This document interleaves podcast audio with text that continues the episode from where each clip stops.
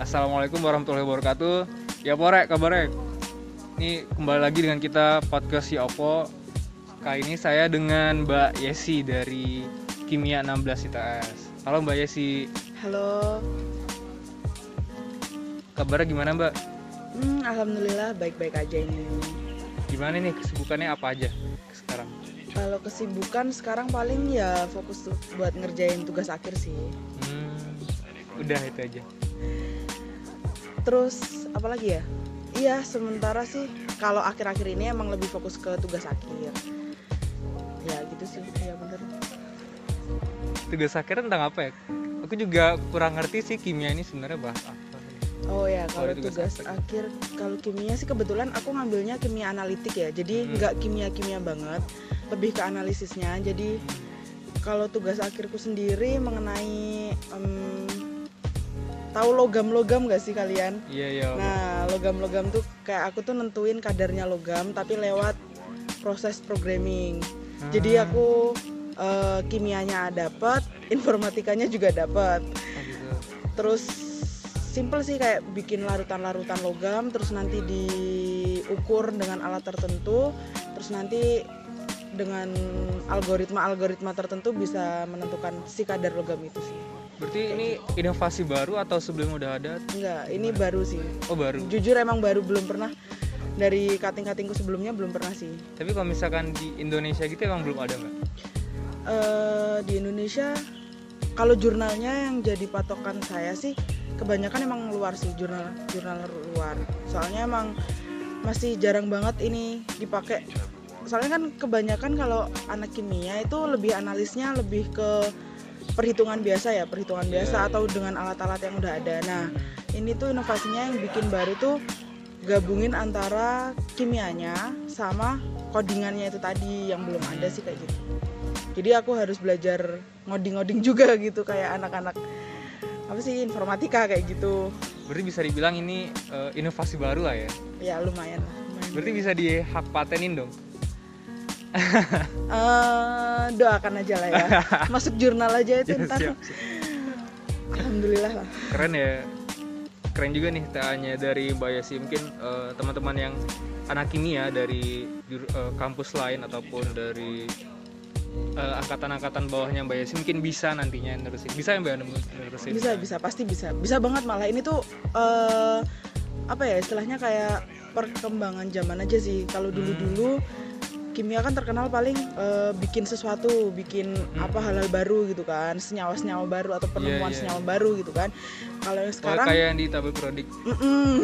boleh boleh tuh tabel periodik nih kalau buat yang orang awam tapi kalau eh, yang aku bikin TA sekarang ini kayak kita kan udah di revolusi industri 4.0 nih kan semuanya tentang eh, big data terus hal-hal kayak berbau coding-coding gitu kan udah sangat wajar gitu kan. Makanya ini eh, dikolaborasi intinya kan antara kimia sama pemrograman kayak gitu. Makanya aku ngambilnya tuh analitik kimia. Tapi kalau teman-teman yang lain eh, di bidang-bidang yang lain pasti juga punya perkembangannya masing-masing. Tapi kalau di masa pandemi kayak gini, apa sih Mbak kendalanya? Menjalani TA kayak gini? Eh, kalau di masa pandemik ini kendalanya apa ya?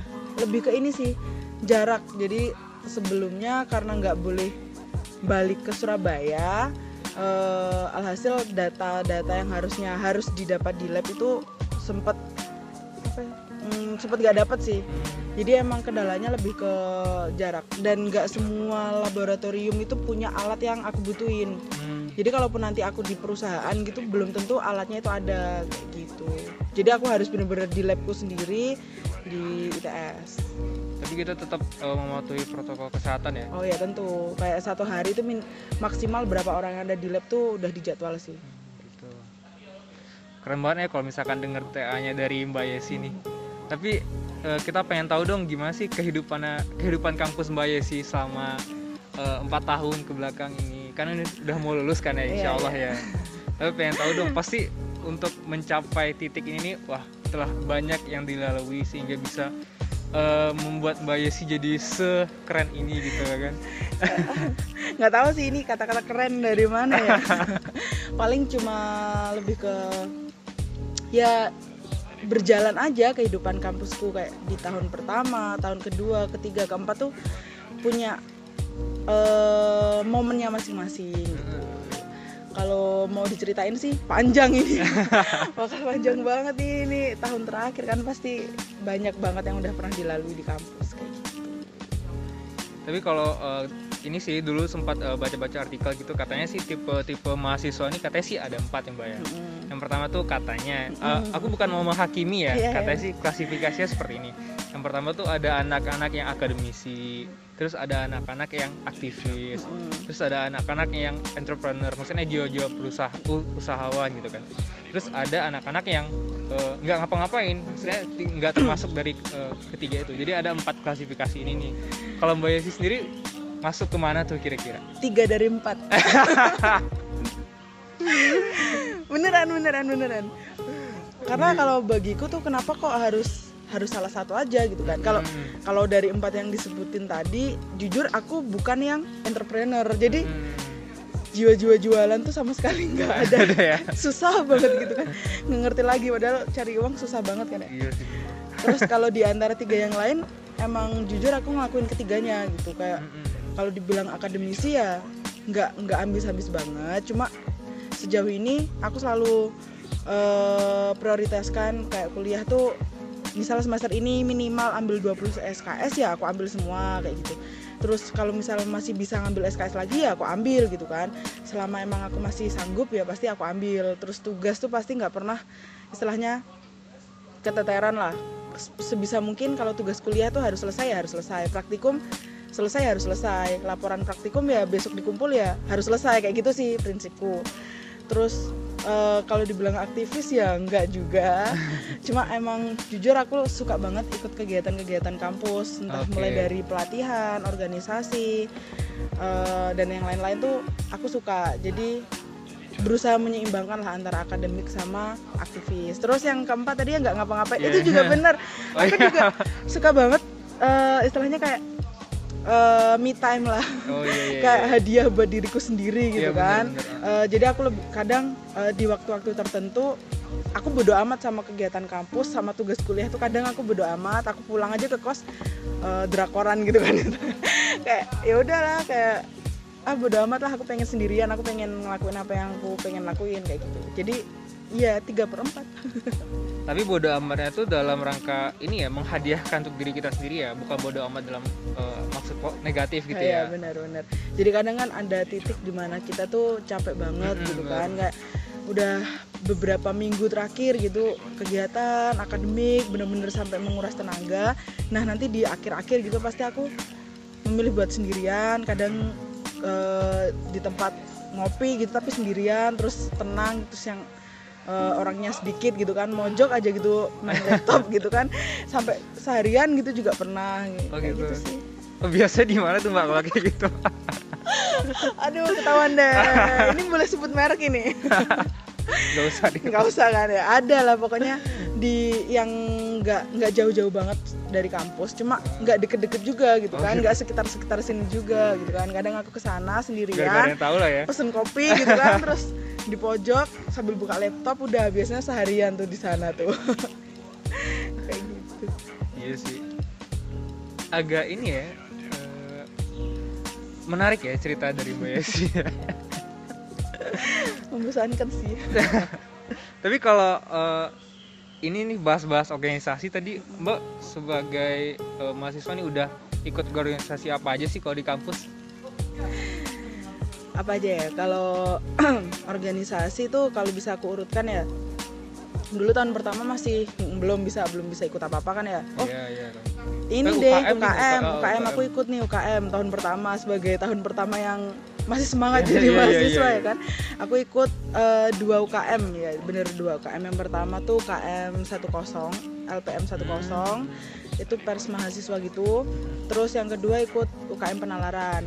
Kayak sejenis lah nulis-nulis gitulah pokok nulis buku seneng aja itu UKM terus UKM orang-orang pintar ya? ah nggak juga cuma hobinya kebetulan berkumpul di situ kan hobi-hobi baca-baca buku kan. Terus tahun kedua itu nah ini aku daftar staf magang BMITS waktu itu. Hmm. jadi masih apa ya istilahnya masih magang lah masih coba-coba lah coba-coba berhadiah gitu. Staf magang BEM ITS di bagian Ristek Kementerian Ristek. Udah di situ Eh, terus aku ikut apa lagi ya oh iya benar itu tahun kedua. Terus masuk ke tahun ketiga ini yang agak ribet sih. Jadi tahun ketiga itu pengennya lanjut ke BEM ITS lagi pengennya. pengennya gitu. Tapi ternyata ada organisasi lain yang eh, istilahnya lebih ngerekrut aku Oh, gitu kan. Nah itu BEM fakultas. Nah di BEM fakultas ini harusnya jadi kepengurusan angkatan 2015 pada saat itu sedangkan aku sendiri kan angkatan 2016 Oke. yang harusnya jadi staff kan tapi pada saat itu aku direkrut jadi kabinet jadi kayak dalam kabinet itu rata-rata angkatan 15 terus aku tiba-tiba ada nyempil gitu kan aku Oke. angkatan 16 terus Oh, ini waktu kabinet Mas Adam. Iya bener pas kabinetnya Mas Adam tuh angkatan aku sebenarnya aku nggak satu-satunya cuma istilahnya jadi apa ya terpencil gitu eh bukan terpencil ya. Eh, minoritas iya, minoritas bener minoritas. Karena aku angkatan 16 yang harusnya jadi staff. Bahkan pada saat itu pas eh, oprek staff pun aku ikut nyekrining temenku sendiri gitu kan Oh, gitu. aneh gitu kan kayak opreknya buat angkatan 2016 tapi yang nyekrining angkatan 2016, 2016, juga itu oke. kayak awkward gitu kan. Itu rada rada aneh sih waktu itu. Nah, angkat pas aku tahun ketiga tuh penuh dengan keanehan lah nah di sisi lain aku nggak nggak ngelepas penuhnya UKM ku jadi di UKM penalaran tuh aku juga di diambil jadi sekdep lagi gitu loh. Jadi kayak aku njabat sekdep tuh di dua organisasi dalam satu waktu. Di tahun berapa ya berarti waktu itu? 2018 ya bener ya? Eh, 18 apa 19 tahun ketiga kita? 18. oh, 18 lah. 18 satu. Oh, 18 akhir tuh. Jadi aku di UKM Penalaran jadi sekdep, di BEM Fakultas juga jadi sekdep. Bidangnya sih sama, yang satunya ristek, yang satunya juga penelitian keilmiahan kayak gitu. Nah, yang jadi masalah karena aku sebenarnya pengen banget ke BEM ITS kan, akhirnya di tahun yang sama juga aku daftar lah tuh staff BEM ITS Oke, oke. jadi kayak gokil itu gila sih aku stres banget waktu itu jadi di BEM fakultas masih belum selesai UKM belum selesai eh akunya daftar staff terus pas daftar staff juga sempet kayak ditanyain kamu ikut apa aja? gitu kan. Aneh ya masa daftar staff tapi di tempat lain malah ngejabat kan istilahnya kayak gitu.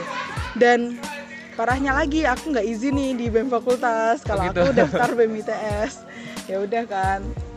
Karena waktu itu aku kayak sedikit nekat ya udah aku daftar staff BEM ITS eh keterima gitu kan. Jadi di bulan-bulan September sampai Desember 2018 sih bener. September sampai Desember tuh tahun tergila sih kayak udah gila sih. Aku nggak mau kayak gini lagi gitu. Stres banget. Jadi ngurusin tiga organisasi dalam satu waktu. Itu masih organisasi kampus. Belum yang di luar gitu kan. Jadi kayak udah itu titik titik terlelah sih. Akhirnya pas tahun depannya lagi pas disuruh lanjut yang mana malah nggak mau lanjut mana-mana akhirnya ya gitu Oh gitu. jadi udah pernah ngerasain beberapa organisasi dan wes apa ya udah udah udah stuck lah udah nggak lanjut ke mana-mana pada saat itu iya bener sih nggak lanjut pas di pas disuruh lanjut ke A B C gitu aku udah nggak lanjut ke mana-mana waktu itu di 2019 awal berarti ya. Berarti kalau di tahun keempatnya ngapain? tahun keempat aku nggak aku TA aku TA nggak Oh gitu. nggak. Jadi di tahun keempat eh, aku ini sih kan pemandu juga jadi lebih fokus ke pelatihan pelatihan Oh. kayak gitu. Ada sih sempet sempet masuk BMTS lagi gitu kan di kepengurusan yang berbeda. Nah, tapi nggak maksim nggak maksimal lah istilahnya di sana ini sih tertarik waktu ya bilang di tahun 2018 akhir itu kan katanya udah direkrut jadi sekdep di BMF dan di penalaran UK penalarannya nih itu gimana cerita kok bisa diterima di staff BMITS lagi tuh Nah, lucu banget kan itu. Jadi kayak, aduh itu bener-bener kalau diceritakan antara menyedihkan dan mengenaskan aja sih. kok bisa Kalau mengenaskan? aku nggak ngerti aku bahagia atau sedih soalnya kayak di BMF itu aku niatnya ngebantu kan. Jadi Oke. kayak karena katanya nggak ada lagi 2015 yang mau, aku jadi sekdep di BMF. Ya udahlah aku bantu lah. Kadepku waktu itu 2015, jadi masih wajar kan ya. terus di penalaran juga nggak nggak berat kan kan UKM kan biasanya cuma hobi kan jadi nggak berat-berat banget terus karena aku masih nekat pengen BEM ITS akhirnya aku daftarkan screening waktu itu screening BEM ITS pas pertanyaan-pertanyaan akhir gitu kan ditanya Yesi sekarang kesibukannya apa nih? Gitu kan. Waduh ini dalam hati mati aku kalau aku nyebutin pasti nggak diterima Iya, iya, ITS bener. gitu kan. Pasti sih orang BEM ITS juga berat kan. Tapi aku jujur eh, sekarang di BEM fakultas sama di UKM penalaran aku cuma bilang gitu kan. Terus ditanya nih sama mbaknya waktu itu kan Oke. ditanya di BMF sama penalaran jadi apa ya sih Hmm, mati ya kan gitu kan. Terus ya udah aku jawab jujur kan. "Eh, sekretaris mbak. Hmm sekretaris ya gitu. Kayak udah udah hopeless itu. Kayak "Eh, ya udahlah paling nggak keterima nih BMITS nggak mungkin lah keterima. Ya udah kan udah selesai screening udah yang sedih-sedihan terus kayak "Ini nggak mungkin- Sedih-sedihan. nggak nggak mungkin keterima soalnya Iya. BMITS kan. Terus waktu itu pas pengumuman seret loh ada namaku gitu kan. Terus aku kayak yang loh serius ini aku keterima BMITS wah tuh seneng tuh seneng. Sekaligus sedih juga. Pas ketahuan keterima kadepu yang dari BMF langsung ngechat langsung Oke. loh yes kamu daftar BMITS kok nggak kasih tahu? Kok nggak gini? Hmm waduh gitu kan. Terus aku bilang kan ke mbaknya ya selama aku nggak bakal kabur dari BMF terus selama semua tugas bakal aku kerjain toh yang kemarin-kemarin juga yang ngerjain aku semua kan mbak. Aku sampai gitu loh kayak yang jadi aku sekdep tuh nggak punya staff. Eh bukan nggak punya sih. Istilahnya punya staff tapi staffku tuh hilang semua gitu loh. Karena ngerasa staff kan 2016 juga. Ngerasa kalau sekdepnya itu seangkatan gitu loh. Jadi mereka tuh kayak ngeremehin gitu kan. Jadi proposal tuh yang harusnya ngerjain staff-staff gitu kan semua dilimpah dilimpahkan ke aku.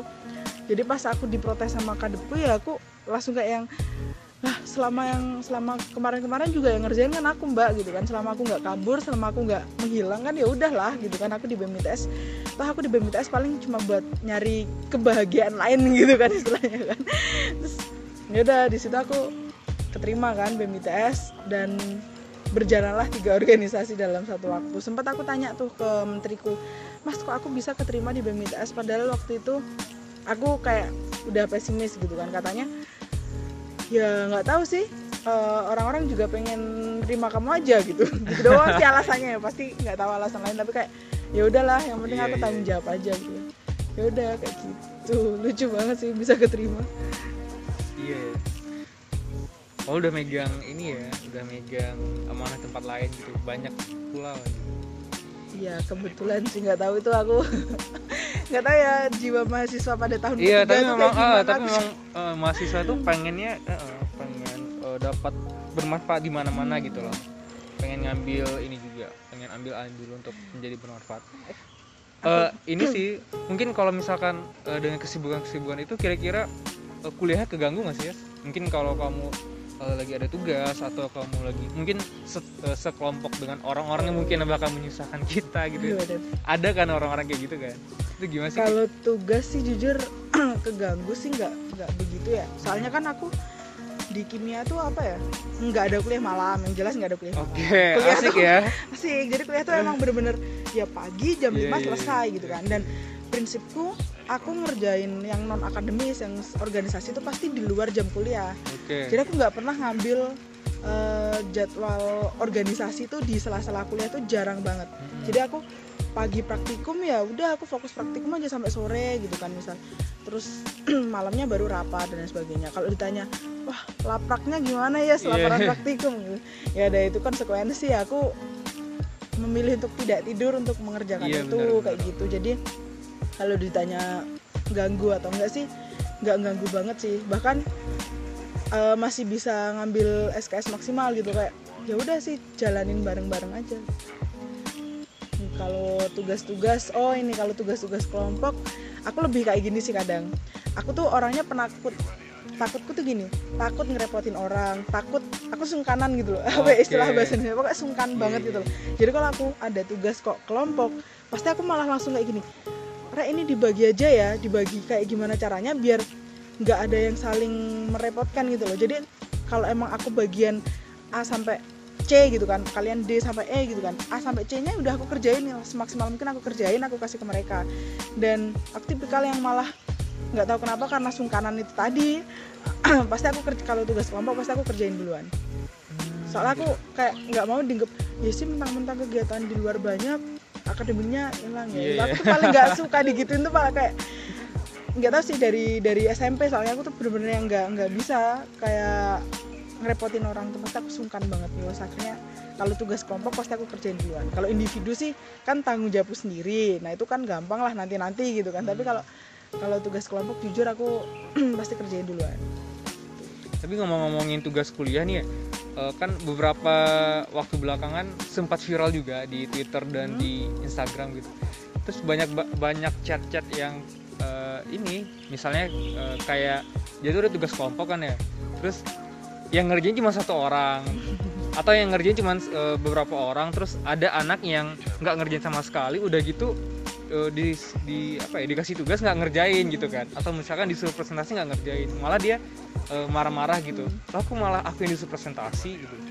Nah, itu kamu sendiri ngalamin nggak sih Oh, orang-orang kayak ngalamin gitu? dong, ngalamin dong. Oh gitu. Jujur ngalamin kayak ngalamin ya? Oh sebel banget jadi kayak sempet ya ya wajar sih nggak tahu. Ini perasaan manusiawi Iya, alamiah lah gitu Ah. kan muncul ketika tugas kelompok udah dibagi, udah dibagi dia nggak begitu ngerjain terus aku tuh sempat mikir eh aku tuh kegiatan di luar kampus tuh di luar eh, di luar akademik tuh lebih banyak, gitu Banyak loh ya, dari iya. kamu tapi kenapa kamu nggak ngerjain gitu kan gue tapi aku nggak pernah yang sampai langsung eh apa ya kayak kalau bisa kalau cewek ya jujur kalau Hmm. cewek aku nggak pernah to the point gitu kan nggak tahu karena aku sungkanan gitu kan Iya. tapi kalau cowok aku pernah jadi aku karena orangnya terkenal galak oh gitu. Aku terkenal bukan bukan terkenal galak sih tapi emang jujur aku ada sisi galaknya gitu kan. Ada tuh waktu itu temanku cowok gitu kan dia nggak nggak ngerjain tugasnya ya aku aku samperin gitu kan. Kamu tuh udah udah, udah, udah pakai bahasa bahasa Jawa yang kasar gitu kan Oke. kan intinya ini tuh udah dibagi gitu loh. Kamu tuh maunya kayak gimana? Kalau kamu nggak mau ngerjain ya udah nggak usah ada nama kamu di kelompok ini. Aku udah aku pernah gitu kan sampai Hmm. yang protes to the point gitu kan. Kalau kamu nggak mau ngerjain ya udah nggak usah nggak usah jadi kelompok sini aja. Namamu dihapus ngomong ke dosen santai lah bisa kayak gitu kayak aku pernah bener beneran yang negur anak yang sampai segitunya gitu kan. Terus tapi kayaknya cuma sekali atau dua kali sih. Sama itu awal-awal semester lah di tahun pertama kedua ketiga gitu kan. Tapi to- udah menyentuh tahun ketiga akhir sampai tahun keempat udah nggak pernah sih. Itu masih awal-awal masih semangat kuliah kan. Iya iya bener. Tapi emang aku jujur kalau udah masalah kelompok tuh masalahnya kita tuh bawa nama bareng gitu loh. Iya, nilaiku bener, tuh ada di ada dipertaruhkan dengan ketidakbecusanmu itu kan aku sebel banget gitu loh kalau udah kayak gitu. Jadi emang aku tipe kalau yang to the point kalau ke cowok jujur jujur jujur. Tapi kalau ke cewek kadang aku masih mikir-mikir sih buat ngomong tuh. Karena aku susah banget juga sih punya bukan sih susah punya temen buat bergeng gitu loh. Jadi kalau di angkatan temen-temenku punya geng-geng tuh aku tuh nggak punya. Oh gitu. Jadi bener-bener cari aman lah. Iya masa iya udah iya. nggak punya geng mau cari musuh Malah sih cari ya, masalah sial. ya. beneran kayak gitu sih. Terus gimana kelanjutannya tuh? Yang kamu to the point sama cowok tadi? Aku tuh lupa siapa yang pernah aku gituin. Udah biasa aja besoknya. Selama gitu. itu bukan nyangkut. Malah dia jadi bertanggung jawab ya setelah kamu gituin atau Hmm. gimana? Atau enggak malah? Atau biasa aja sih tetap aja. Siapa ya? Aku lupa. Kok ada lah. Aku sekarang inget. Ada aku ada ada satu orang yang bener- bener-bener dia tuh eh gitu kan. Nyebelkan menyebalkan banget. Tapi sekarang malah jadi temanku yang dia kalau ada apa-apa cerita ke aku ke- oh, curhat gitu. ke aku. Dan kebetulan dia tuh cukup aktif banget di organisasi gitu loh. Sempet oh. ada lah temen dan eh, dia cowok yang eh, ter- ya apa ya aktif banget lah intinya kan. Dia pernah sekelompok gitu sama aku terus dia nggak ngerjain bagian dia sampai besoknya presentasi dia nggak. Dia tuh belum ngerjain sama sekali bagian Oke. dia. Terus waktu presentasi dengan PD-nya dia yang mempresentasikan dengan sangat baik gitu loh. Kayak oke. Oke oke bener dia public speakingnya tuh baik banget gitu kan. Ah, ah. tapi oh rasanya tuh kayak hello ini yang ngerjain kemarin tuh kita bertiga sisanya Iya, iya. gitu kan kon itu nggak ngerjain gitu kan. Tiba-tiba dapat muka aja di dosen gara-gara presentasi gitu kan. Wah itu bener-bener yang aku langsung ngomong kan ke dia.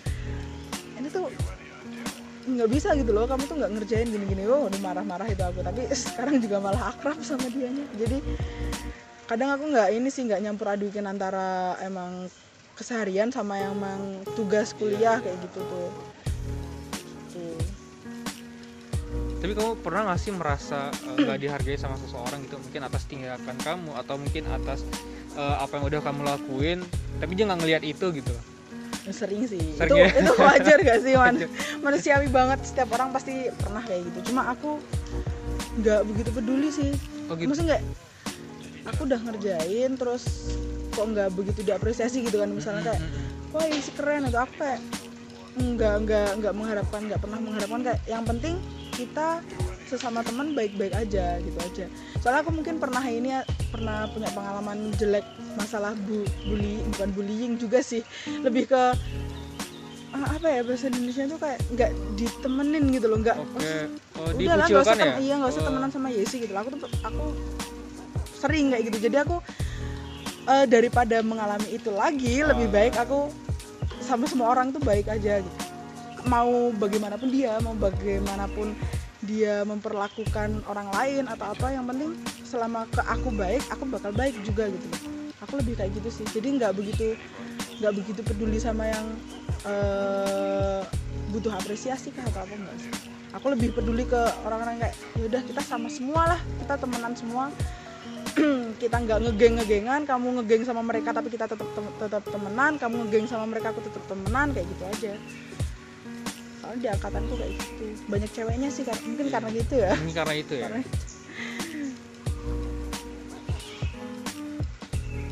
apa lagi? Aku jadi bingung apa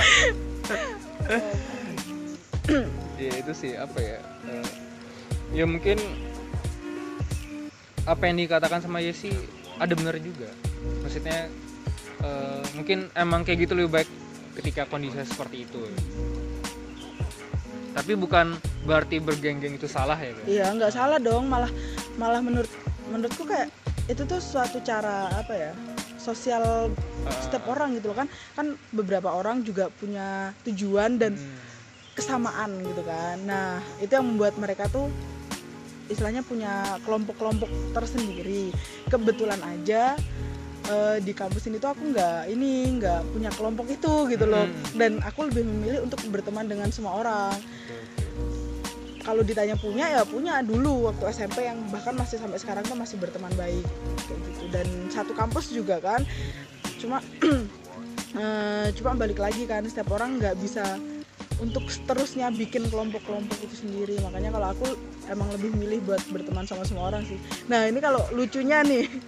Lucunya tuh kalau misal grup A sama grup B gitu kan. Kan mereka kalau misal ke kantin atau ke mana gitu kan bareng-bareng gitu Oh, kan. iya, iya. A sama A gitu, Iya, B iya. sama B gitu kan. Nah karena aku tuh nggak punya yang kayak gitu-gitu Ah. jadi aku kadang ikut sama A gitu kan. Ikut sama A dapat nih ceritanya sama A gitu kan. Oke. dapat model mainnya sama Iya. A gitu kan.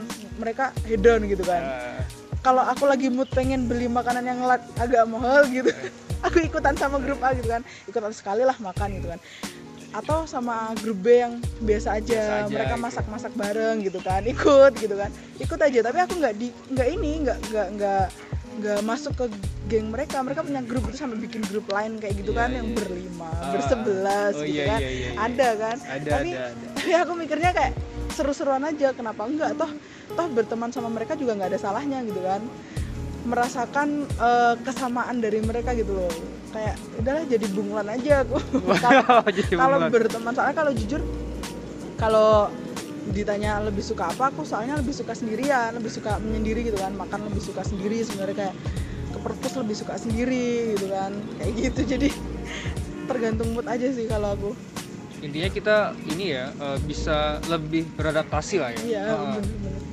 Lebih jadi kita nggak terpaku pada geng-geng itu aja gitu. enggak bener. Malah kalau misalkan kita hanya terpaku pada geng itu aja justru setelah kita keluar dari geng itu kita nggak punya teman siapa-siapa gitu kan. Negatifnya jadi seperti itu. Tapi bicara eh, ini udah kita bicara eh, kehidupan kampus sih. Iya.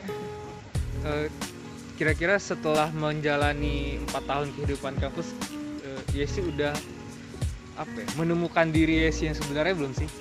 Kan kalau ada orang bilang eh, kampus itu sebenarnya bukan untuk uh, jalan kita men- menuju kesuksesan tapi jalan kita mencari jati diri kita. Katanya seperti, seperti Katanya itu ada yang bilang gitu. Kalau menurut ya sih ya sudah ini belum sih udah menemukan jati diri Yesi itu sebenarnya tuh seperti apa pengennya apa nanti tuh ke depannya bagaimana? Kalau ditanya jati diri sih eh, bingung ya mau jelasin kayak apa. Cuma yang jelas selama udah hampir empat tahun ya udah hampir lulus kan juga ini kan. Amin lulus. Amin Allah.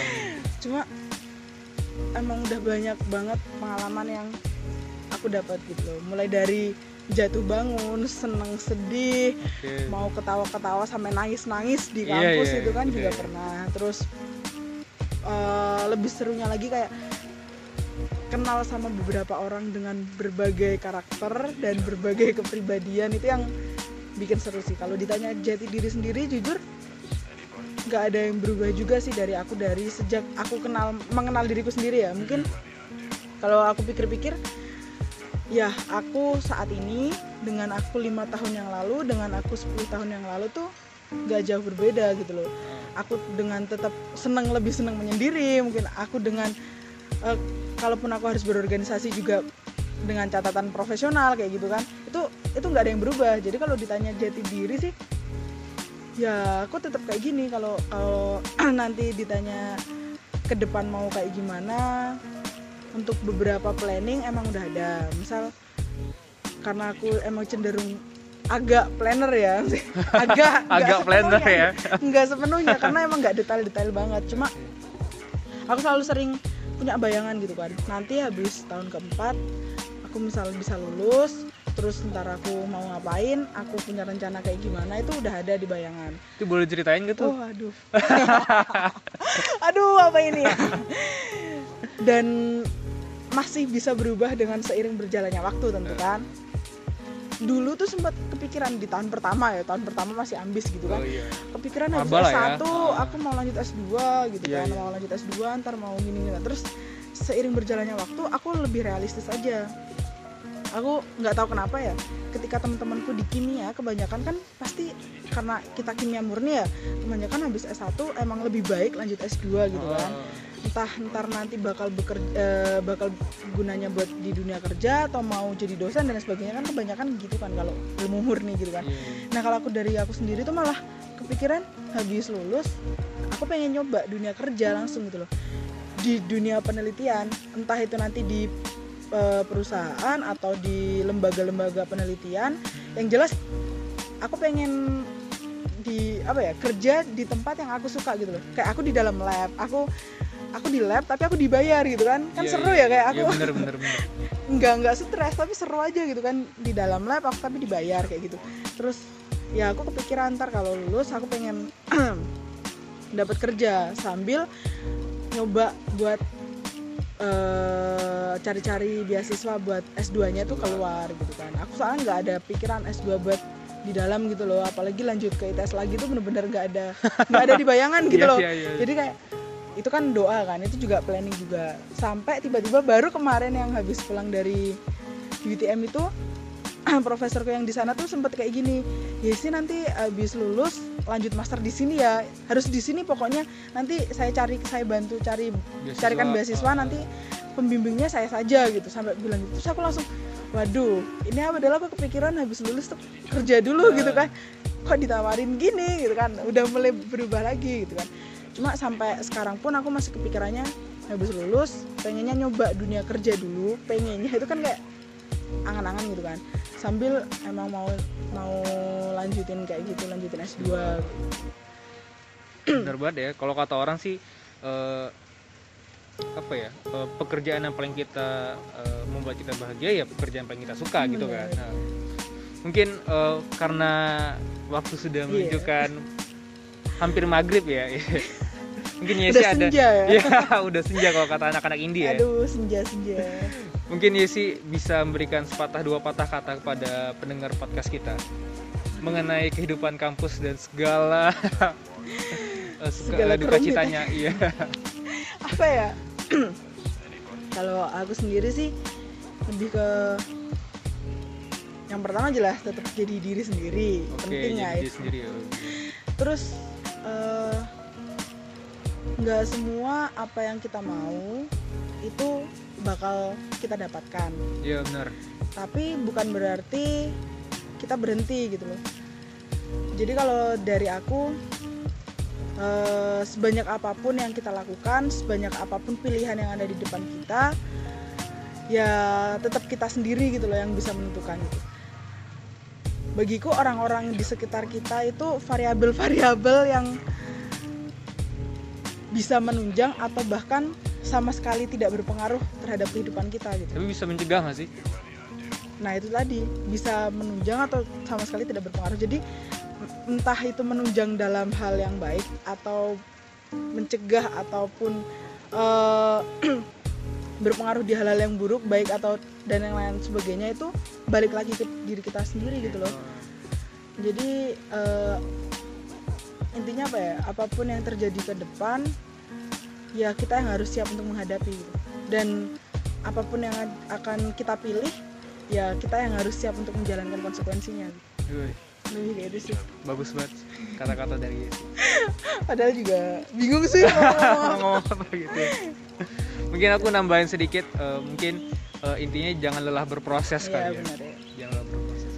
Eh, mungkin eh, itu aja sih yang bisa kita sharing-sharing pada senja hari ini. Iya. senja mungkin lain waktu kita bisa sharing-sharing lagi ya Iya. Yes ya soalnya kehidupan kampus Yes itu sangat menarik untuk di aduh kulik-kulik ya karena eh, Yes ini salah satu orang yang berpengaruh di kami TS wah, Iya.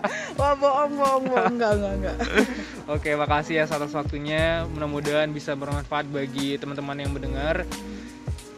Eh, saya Marvin Nugraha dan teman saya sih Yesi. eh, mohon pamit undur diri. Oke, assalamualaikum.